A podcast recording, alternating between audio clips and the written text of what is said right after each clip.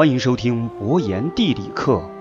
本期我们来探秘，在南美洲曾经差点出现过一个华人国家，这是怎么一回事儿呢？在中国的历史上，曾经有过无数次的大规模人口迁移，每一次人口迁移对于后世的中国人口分布皆有着深远的影响，这在客观上大大促进了中国经济的发展和多民族文化融合的进程。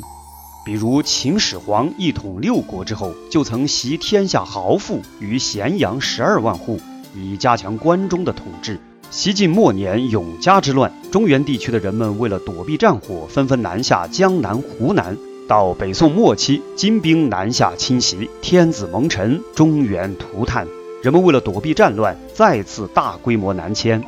纵观整个中国的人口迁移史，我们不难发现。引起我国人口迁移的原因虽然多种多样，但其中最直接的原因还是移民之边和躲避战乱。可以说，每当国家遇到重大战争，不堪战乱的普通百姓和权力失落的前朝贵族都会选择外迁。到了明清时期，由于航海技术的发展，中国的人口迁移又发生了重大改变。为了躲避迫害，人们纷纷下海谋生。清末太平天国失败后，残余军队就曾流亡或被贩卖到南美洲，还差点建立了国家。直到今天，当地还有二十多万华人讲着广东话。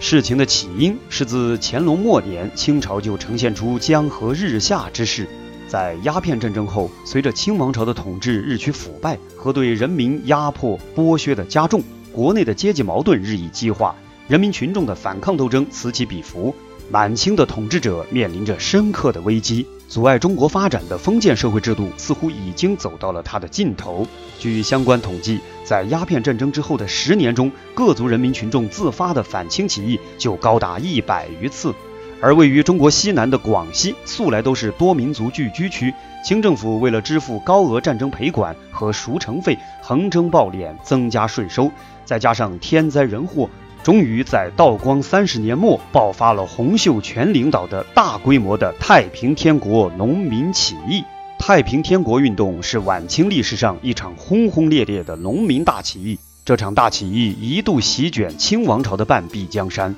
从1851年金田起义到曾国藩的湘军攻陷天津城，起义一共坚持了十四年，势力一度发展到全国十八个省。太平天国沉重地打击了清王朝的封建统治，促进了封建社会的崩溃，同时也在一定程度上反抗了外国的侵略，阻止了中国殖民化的进程，使腐败的清王朝从此走向衰亡之路，在中国历史上留下极其重要的一页。可以说，太平天国运动原本有希望推翻满清的统治，重建国家政权。但由于洪秀全等领导阶层后期腐化，组织上始终不能保持核心的团结，重大军事战略决策一再失误，再加上外交上缺乏经验，最终导致在内外镇压之下陷于失败。一八六四年，经过多年鏖战的曾国藩带领湘军攻破天津，洪秀全的尸体也被挖出来挫骨扬灰，历史上声势浩大的太平天国运动就此结束。力挽狂澜的曾国藩在破城之后，对太平军进行肃清，太平天国各大首领均被清政府斩首示众。叛军的首领虽然得到惩处，但战后留下数万的太平天国残余士卒，对这批人该怎么处理，让当时的清政府陷入了两难。如果尽数杀掉，必会引起举国震荡，留下屠杀俘虏的恶名。而如果全部遣散回原籍，又怕太平天国死灰复燃，后患无穷。若是尽数关押，对于当时满目疮痍、内忧外患的清廷来说，是绝对负担不起的。于是，在当时已经被西方列强控制的清政府，就把他们卖到国外当契约矿工，其中就有三万多人被卖到智利当矿工。为了活下来，数万名太平军的官兵连同他们的亲属远渡重洋，被运到了今天的伊基克，从事挖鸟粪和硝石的艰苦营生。而伊基克市就位于南美洲智利的北部，是塔拉帕卡大区的首府，西临太平洋，东靠阿卡塔马沙漠，是智利重要的港口城市，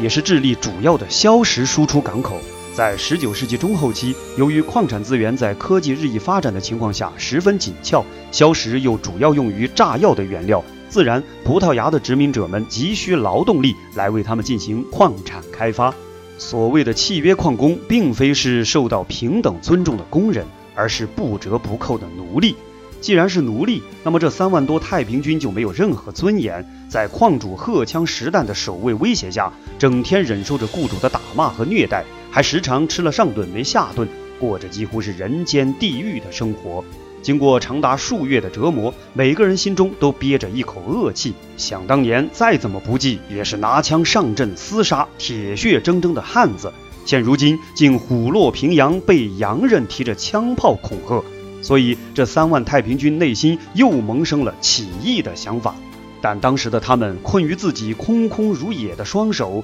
望着荷枪实弹的守卫，只能选择忍辱负重。由于时间的关系，今天的课咱们先讲到这里。到底这三万太平军起义成功了没有？咱们下期接着再讲。喜欢博言的节目就请收藏点赞，感谢您的收听。